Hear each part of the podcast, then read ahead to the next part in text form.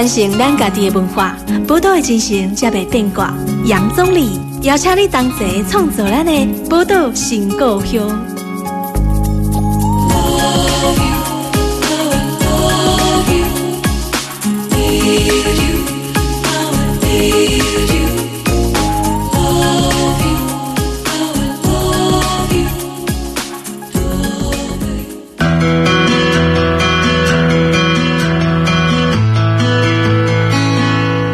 欢迎收听《宝岛联播网》FM 九九点一大千电台。宝岛新故乡，我是总理哈。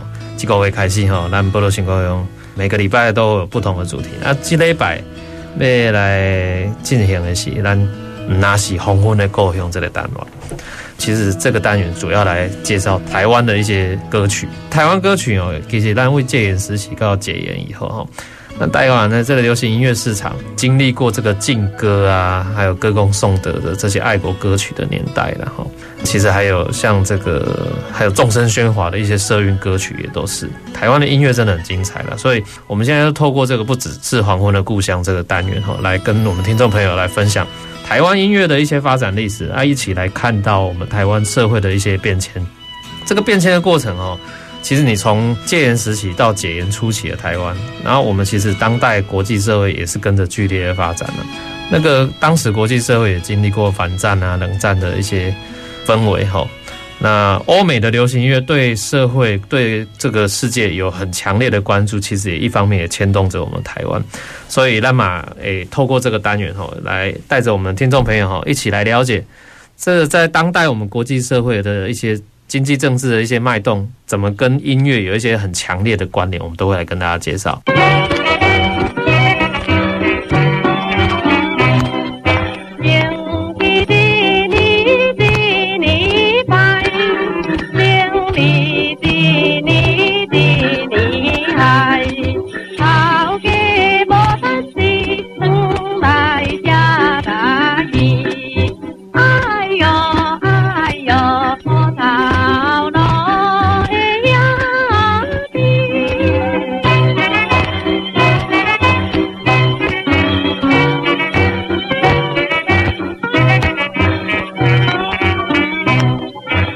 好多，听迄个歌曲哈，叫做《街头的流浪》。那这个《街头流浪》，其实我们就是要来谈今天的禁歌了哈。那就是跟我们今天的主题有关。那在介绍这个《街头流浪》之前呢，也先来跟听众朋友介绍一下，我们今天一起接下来哈，我们这一系列的单元跟听众朋友一起来讨论。我们这些主题的哈是历史教师生跟联盟的历史老师哈陈燕琪老师来跟我们一起讨论，欢迎燕琪。嗨，各位听众朋友，大家好。头多刚燕琪听到这条歌叫《街头的流浪》，街头的流浪啦哈，街头的流浪这个歌词，哎，燕琪要来跟听众朋友稍微聊一下吗？好，我们在讲那个街头的流浪的时候，刚刚大家有听到啊，他其实唱到说，坚持几尼几尼拜。生利几利几利嗨嘛，头家无趁钱，邓来吃家己。那这一段歌词的意思是说，景气变得很差啊，然后生意当然变得很不好。如果老板没有赚钱的话，我当然是会被开除，或者是照辞职，然后回家吃自己嘛。哎呀，不套路啊，哎呀，啊，这个很正常啊。那基本上就是大家都会纾困，疫情时就这人嘛不逃咯。这个歌词哪里有问题了？可是我们在那个民主时代的时候，我们有纾困的制度来协助我们渡过难关嘛。对啊。但是这首那个《街头的流浪》，它的背景啊，其实是在一九三四年，是在大日本帝国统治之下的台湾嘛。嗯。那分析一九三四年，它会被查禁。大概是我们知道台湾第一首被禁的流行歌曲，为什么会被禁啊？它比较是说，我们刚刚有讲民主时代有纾困制度的协助嘛。对。可是你如果是在所谓的帝国统治的时代，你怎么可以唱这种歌？这种歌啊，如果你说什么失业人口很多啊，你就会被认为说哇，这个社会是很颓废的，然后自暴自弃的。尤其是他歌词刚刚还有唱到说，我们日时有家，就是等于是你白天游手好闲，然后梅西困罗宾，就是你无家可归。然后一九三四年，呃，日本统治台湾从一八九五年开始嘛，那等于是说日本要开始统治台湾四十年了。在那个四十周年，你还说被日本统治之下日子过得很差，你应该是要歌功颂德的啊，你应该是要唱歌感谢天皇的皇恩浩大。你怎么会反倒讲一个事实是说失业率攀升？所以当然是被查禁了这样子。对，不过这个是日本时代，就是说，呃，他算是还没进入到战后了。啊，等于讲在日本的统治之下，其实那个时阵嘛是台湾的歌曲嘛是封禁嘛。啊，等于讲，诶，这个禁歌好像不分统治者是谁，好像在那个年代都会被禁的。而且你刚刚讲到说。呃，这个当然是好像跟阶级有一点关系。那阶级的话，那个日本政府是那时候也很反对那个左翼社会。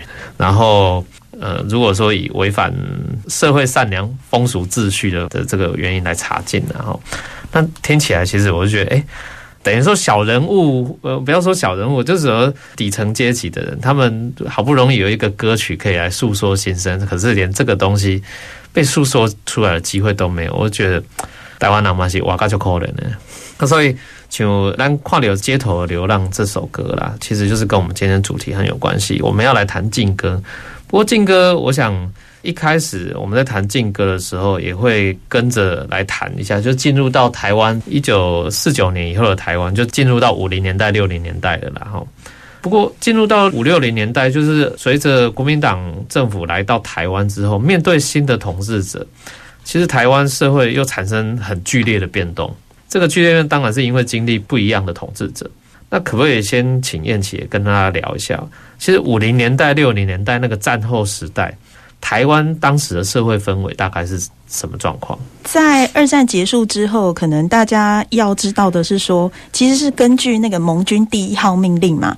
中华民国就是要管理台湾，可是我们在说那个管理并不是拥有，但无论如何，总而言之，中华民国政府它就是实质治理了台湾嘛。对。那在实质治理的台湾之下，中华民国政府自己的心态也是应该也不能说微妙，应该是说他就是很明确的，哇，你们是被日本统治过的嘛。然后，所以我中华民国跟你台湾是敌对的关系。所以，当中华民国政府进到台湾开始统治的时候，对于你可以说铺天盖地嘛，或者是耳朵一打开，或者是一听到的全部都是日语的时候，或者是台语，这个对中华民国非常陌生的语言来说，就会是他打击的对象。所以，呃，你可以说整个精神，它其实就是去日本化。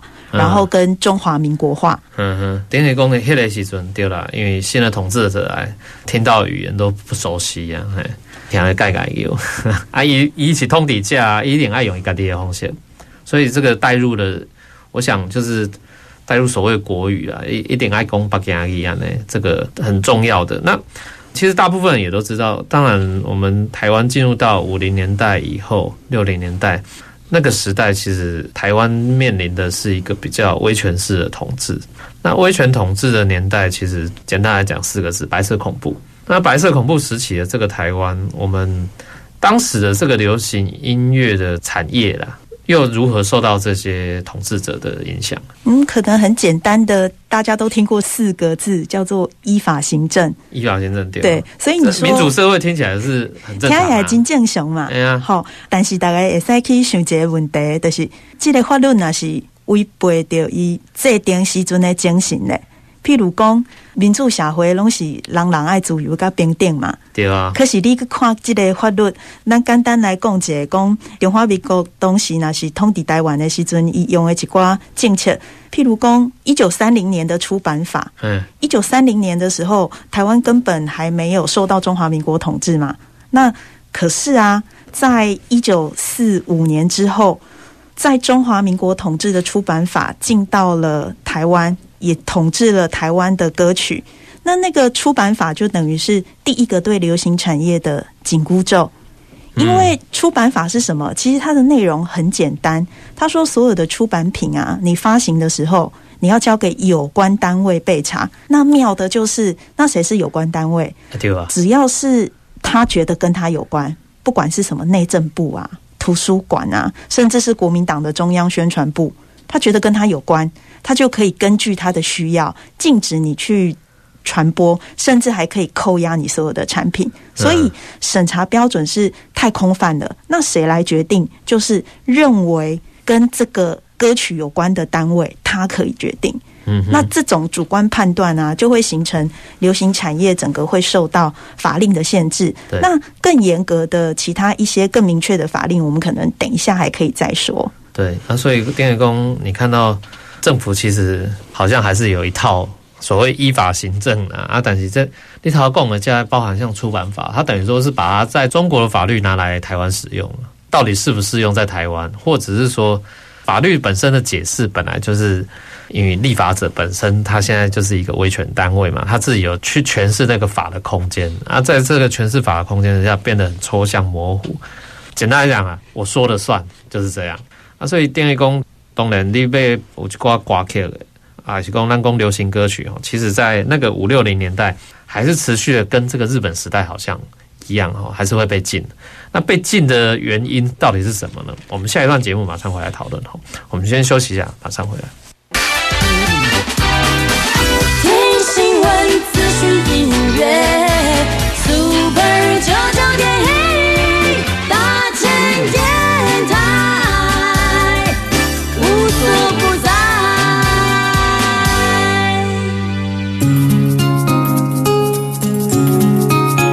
传承咱家己的文化，宝岛的精神才袂变卦。杨宗理邀请你同齐创造咱的宝岛新故乡。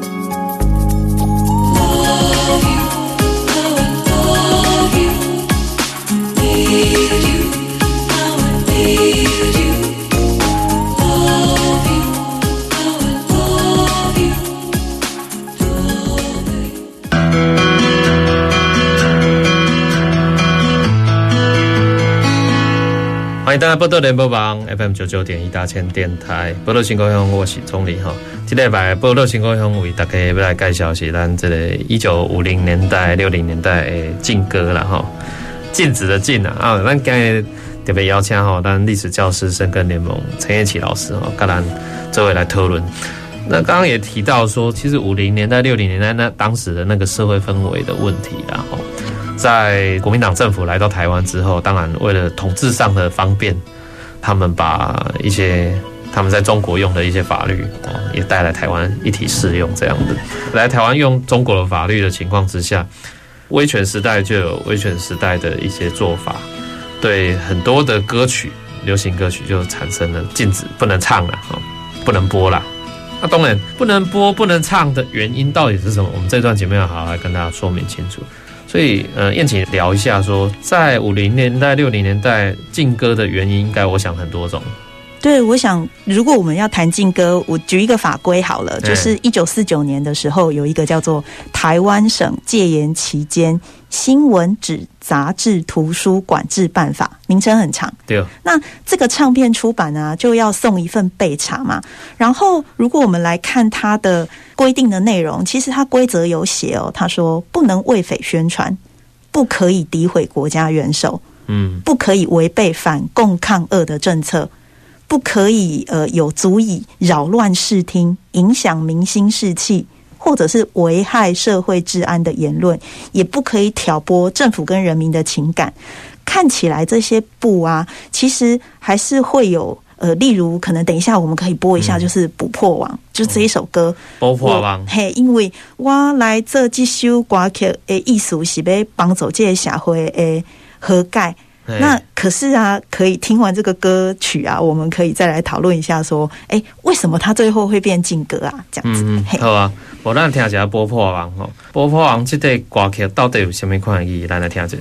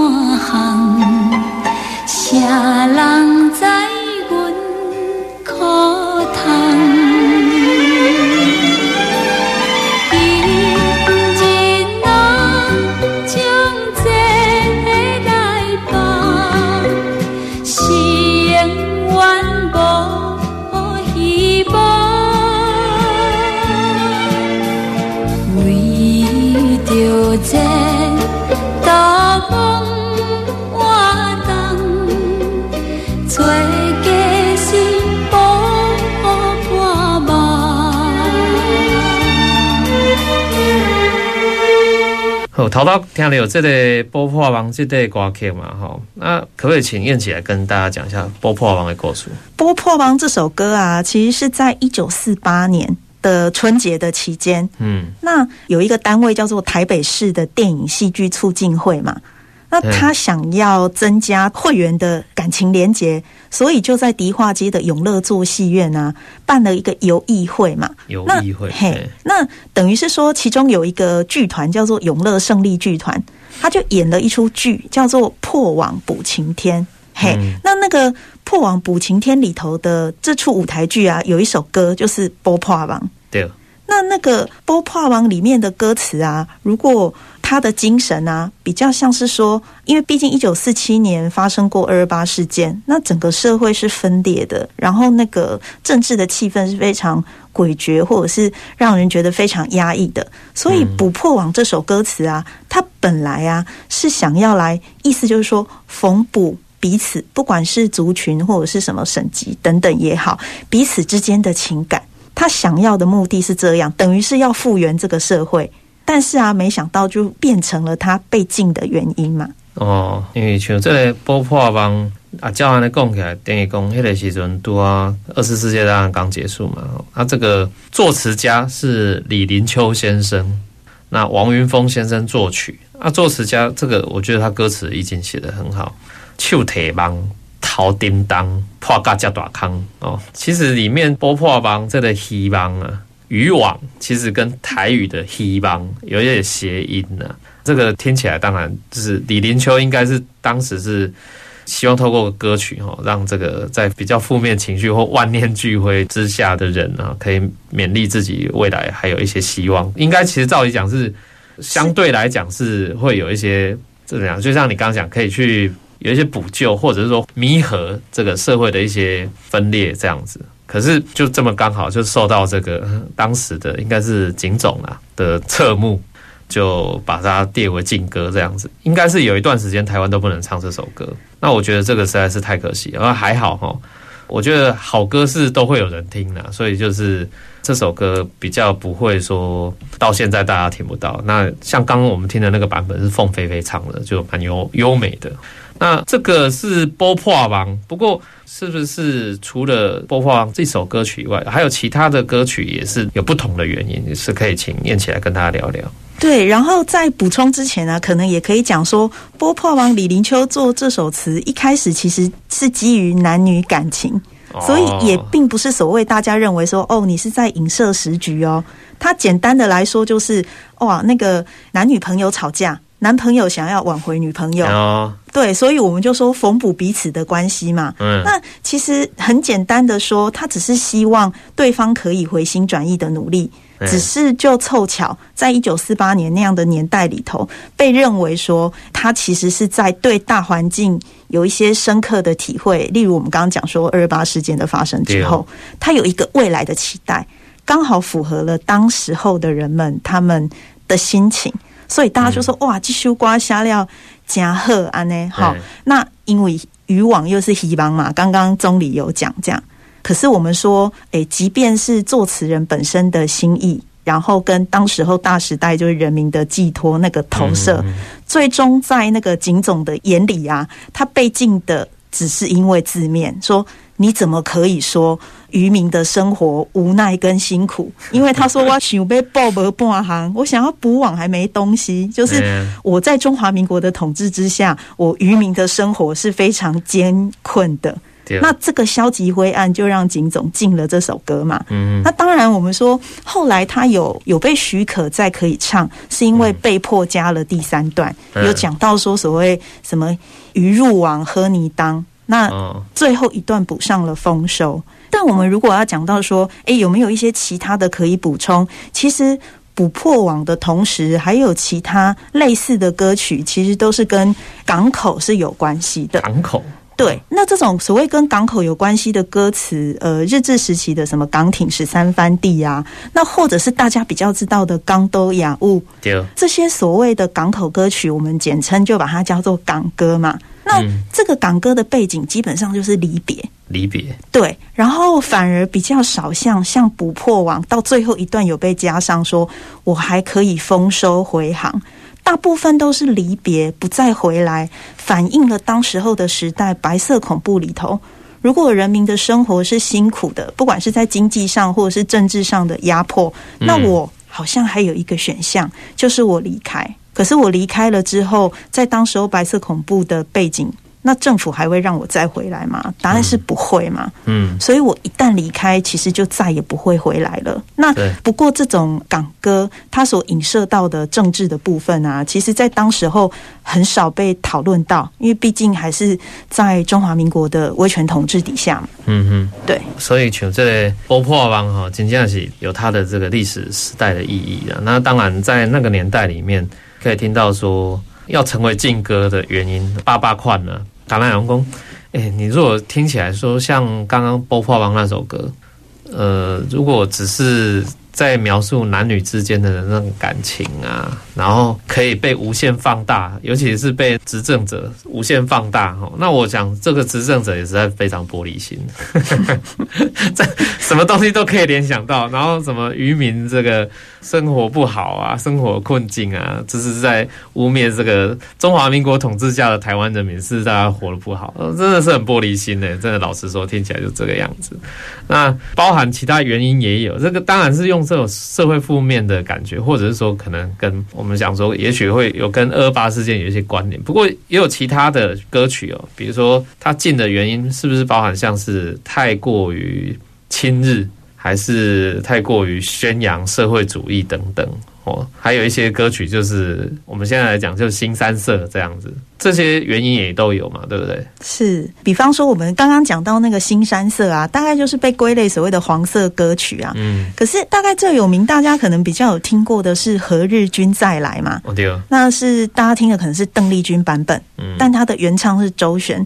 那这个何日君再来，他被禁的原因就是有两个嘛，一个是和日军，日军哦，日军再来，对，日本 什么时候再来？那你就亲日嘛。嗯，那第二个是它的内容啊，它这是在劝酒。因为我们要分开了，所以我们要把握最后一个相聚的夜晚，然后就被警总自动联想到说：哇，你们想要发生什么事情？又喝酒又一整夜这样，所以它成为背景歌曲，就被认为是所谓黄色歌曲。嗯，对。但是亲日，我觉得好难去回避，因为的确日治时期的创作歌曲，它很多都是来自于日本曲。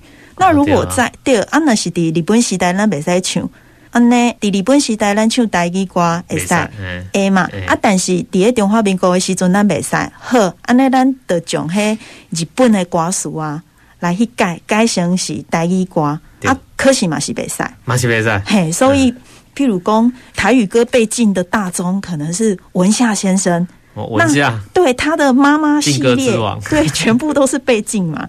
嘿，这可能我们等一下也可以来听，来讨论一下，说到底文夏的妈妈系列，我们讲说男女感情不能谈，那我讲亲情可以吧？哦，但答案好像也是不行。文夏有一首《妈妈哇金庸家》，这个是算日本歌曲改编的。对，它是日本曲嘛，在一九三九年的时候，邓雨贤他创作的这样子。邓雨贤的歌曲，然后他现在改成台语歌曲啊，也被禁。就是因为亲日的关系，对，或者是还有另外一个原因，也是说，哎、欸，你你讲妈妈，那讲妈妈的话，你当为一个军人，我们套流行语来说好了，你是妈宝吗？这样子、欸，你不能讲妈妈，是不是？对，这那为什么不可以？我们也可以当兵的时候不能讲妈妈，好像也可以跟听众朋友，就是等一下听完一起来分享，说这个歌词到底哪里有问题？哦，那那听起来这得闻下妈妈话，请用给他听看麦了。那我们下一段节目马上回来。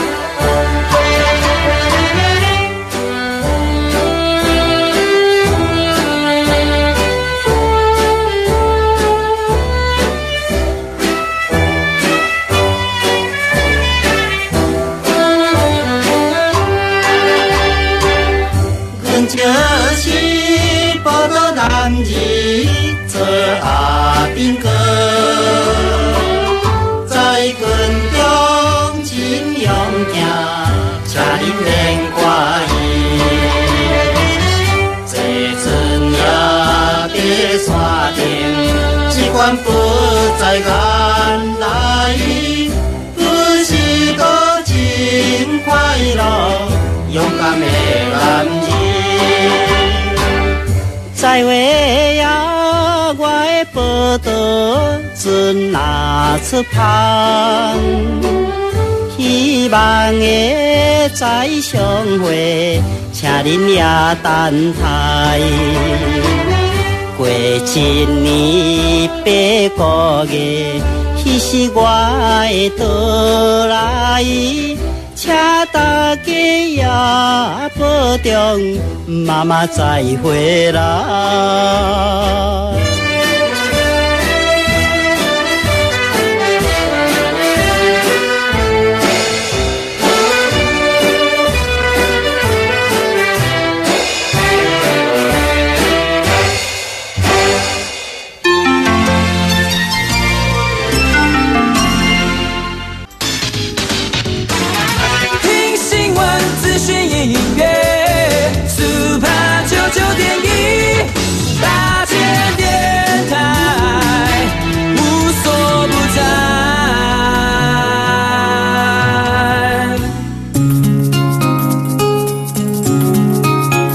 传承咱家己的文化，宝岛的精神才袂变卦。杨总理邀请你同齐创作咱的宝岛新故乡。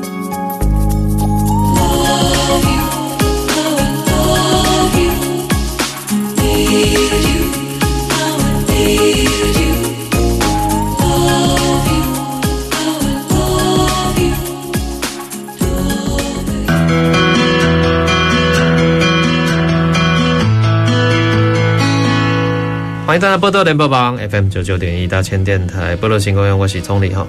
这礼拜咱报道新故乡为大家来进行的是这那是黄昏的故乡这个单元啦，要来讲到咱台湾的禁歌哈。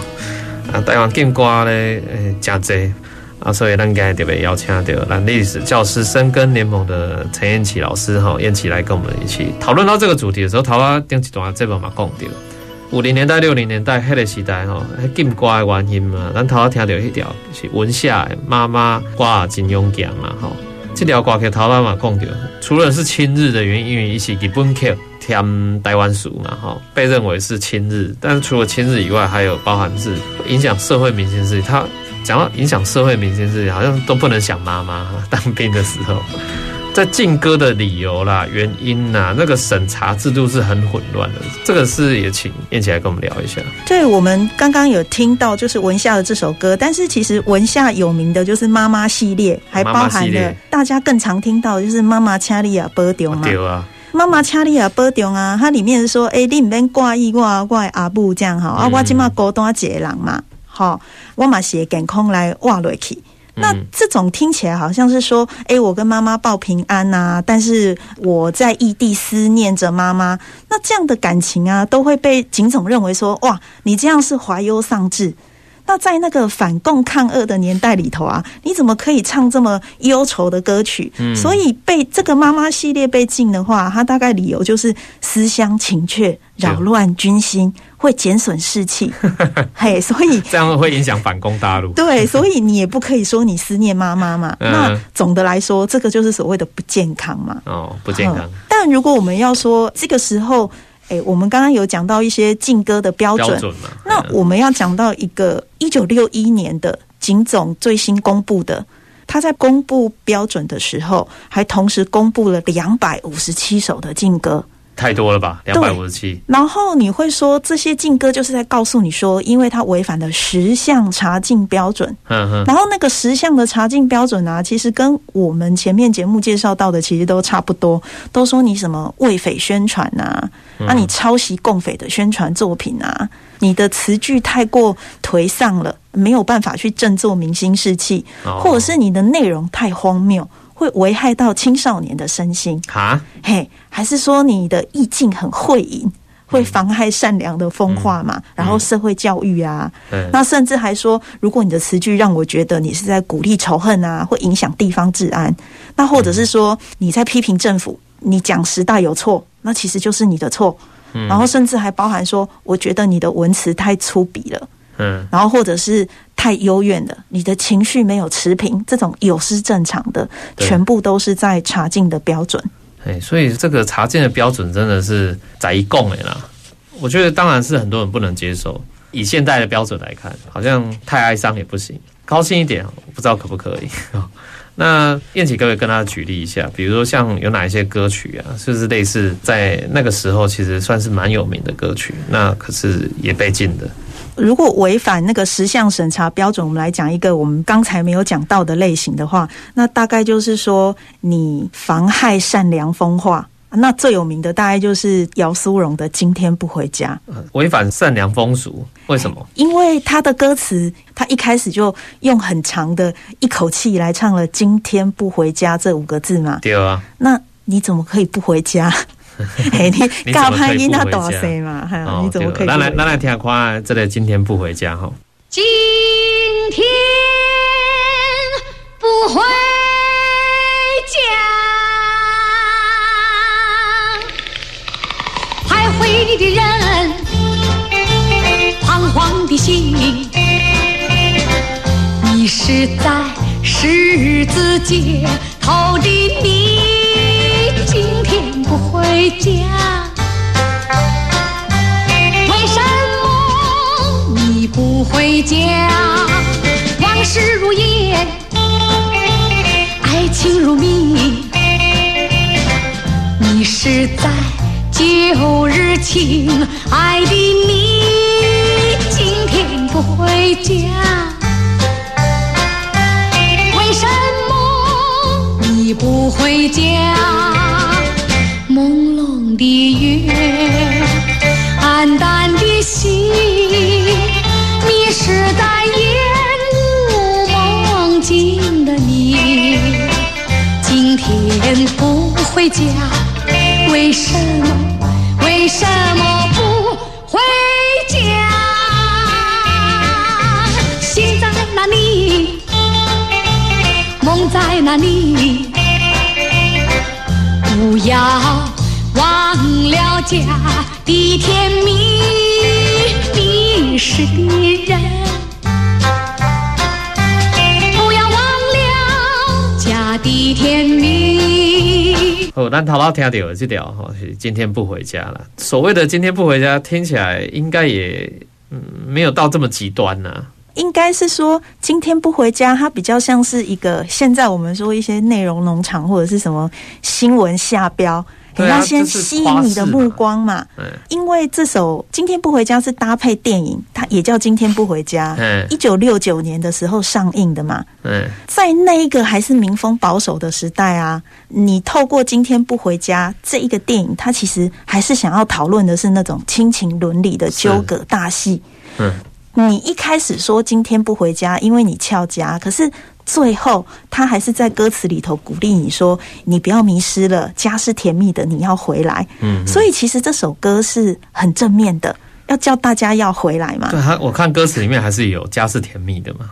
对，可是很多人就是去脉络化嘛，嗯、所以听了姚苏蓉唱了《今天不回家》，警总听了之后也会觉得哇，这个怎么可以？为什么会等到他很有名了之后才会进？其实是因为啊，当时候的政府设立了一个歌曲查禁小组，贵州哎，嘿，贵州哎，然后警备总司令部来执掌这个业务啊，但是。它的规则是事后审查，也就是说，我知影这首歌曲的时阵，已经伫咧电影嘛做过啊，啊，今嘛歌嘛已经卖伫伫咧手头啊，嘿，所以已经在大街小巷非常流行了。秦总才觉得说，哇，怎么会有这首歌这样？嘿，然后这个歌词对当时候如果政府的统治之下太耸动了。好像要叫大家都不要回家，那不要回家就违反了就是家的规定嘛。嗯、那家的规定放大来讲就是政府的规定啊。那你的意思就是都不要听政府的话吗？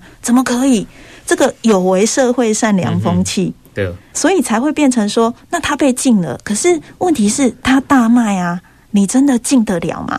对啊，所以你会说，我们都会说上有政策，下有对策。我们刚刚前面提到好几首劲歌，为什么我们现在还会知道？那它就是有突破的办法嘛。对，今天不回家，后来它改成叫今天要回家。可是重新发行，可是它重新发行其实就是换汤不换药啊。它只是说，因为当时候是黑 keep 嘛，对，那黑 keep 我唱片的封套那一张纸，我把今天不回家改成要回家。嗯，那事实上你把那个封面打开啊，他的唱片标签，他就还是写今天不回家。对，嘿，嗯、所以有些人可能有些收藏者手上看到的是两个版本。等于说，面对这个审查，这个立功上有政策，下有对策，这样等于说，唱片公司啊，可以用偷天换日的方式 哦来处理这些国家的审查。那当局在审查，其实刚刚讲的这个今天不回家是一个很特殊的例子。然后，尤其像还有其他歌曲，像这个。苦酒满杯，苦酒满杯呢？它是姚战甫所写的歌曲，他是在一九六七年的时候，谢磊演唱这个苦酒满杯这个版本，也是被认为太过于阴暗，然后忧郁，然后来查禁。不过后来就是唱片公司一样嘛，偷天换日法，把苦酒满杯改成这个男人的眼泪。那专辑中这个苦酒满杯这首歌改名为酒与人生。来发行，所以用这种方式来度过这个茶禁呢。哈，不过讲到这个茶禁呢，唱的人也是蛮倒霉，就是姚苏蓉就是最有名的。姚苏蓉他在讲说这个今天不回家哈，看这个资料说，曾经在歌厅演出的时候，因为应观众要求，那唱了另外一首歌叫做《负心的人》。对，我们在讲那个今天不回家，不是被查禁吗？可是这种就好像你呃，我如果现在叫你说脑袋里头不可以想着小叮当，那。你的脑袋就会立刻出现小叮当一样，姚苏荣就大红。对，然后而且他唱歌非常的富有情感。所以被称作银泪歌后嘛。嗯、那你让我不唱今天不回家没关系，他已经很红了，我就来唱别首。哎、嗯，我们既然要主张就是家庭价值，那我就来谴责那一些负心的人。但是唱了负心的人呢、啊，那就会变成说你的感情太过丰沛了，嗯、有失正常啊。那没没意思，那所以马北塞唱啊呵，安尼我卖唱嘛。但是这首歌实在是太红啊，嗯、所以的登东西的。演出的时阵，伫歌厅拢会红点啊。姚苏荣伊就会讲，观众想要听，我就唱。终于啊，就是在一九六九年八月十九号嘛，才前奏下，台下就出现远景把他带走，哎，直接带去警察局做笔录哦。哦，这个歌手也是蛮倒霉的，因为那时候有歌星证。是，那歌星证会被吊销了，对，他就被取消了，两年内就不能够在台湾演唱，登台演出不要多了。啊，结果这个反而造成了另外一种契机，我就去东南亚发展，对啊，去东南亚、香港发展他的歌唱生涯，结果没想到还意外走红。是，那意外走红，这个走红的过程，其实我觉得这个都是一些意外的，好，这是产生一一连串的意外。呃，姚苏蓉在海外的走红，助长了台湾。以外的华语歌曲、流行歌曲的产业，然后让台湾取代香港成为国际华语流行音乐产业的中心，这个是一个很意外的发展呢。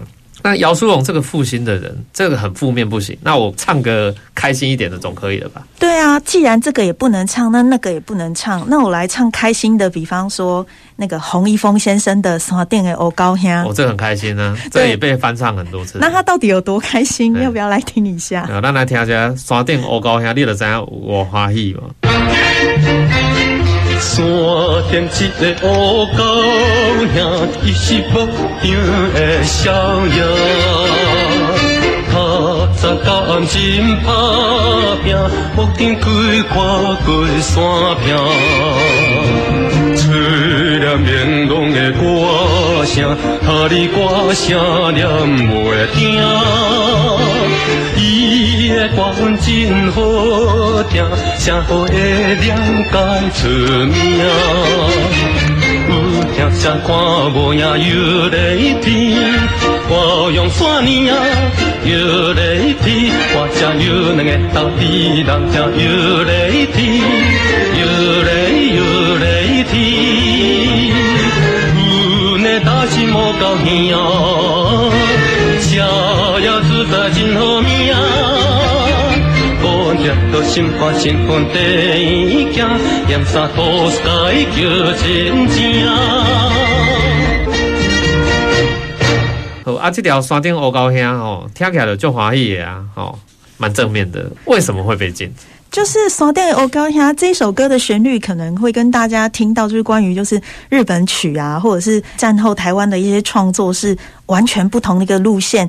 因为它最早其实是一九三零年的时候，是英国人的歌。英国人嘿，然后英国的歌曲啊传入了日本，日本在翻唱。山上人气王，就是如果我是歌名的话，对。然后因为他的曲风非常的轻快嘛，所以我们刚刚讲了，如果负心的人也不能唱，今夜不回家也不能唱，那我就来唱开心的。于是洪一峰啊，才会在一九五七年的时候是高金福来填词，洪一峰先生演唱。然后他在里面有一个尤德雷伊这样子的声音啊，其实是模仿原曲里头阿尔卑斯山脉牧羊人的传统唱腔。哦，是啊，对，他就告诉你说，我今天才知道，我是牧场的少爷，所以我的工作范围很大。嗯、那我要怎么样跟其他的牧羊人联系？当然就是透过这种歌谣式的传唱嘛。这么欢乐的歌，回到当时候的政治现状，那是戒严时期耶，我们要反共抗俄，嗯、你怎么可以？唱这么开心的歌曲，整个游手好闲，然后还跟我说整天都在唱歌，你怎么可以？你应该要去报国才对。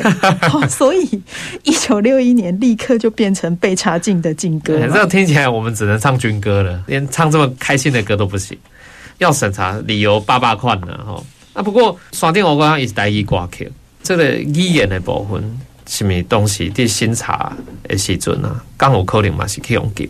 台语是真。特别的，是那讲特别是伫个讲，诶，你看伫个日本统治的时阵，皇民化运动伊是互打击的目标嘛？嗯，啊，皇民化运动伊的讲日语其实就是一种国语的运动。啊，这个国语运动，迄个国语伫日本时代是日本话嘛？但是伫中华民国时代，我们的国语政策就是我不说方言，如果你说了，可能要带牌子在什么楼梯间罚站被人家看的那个画面。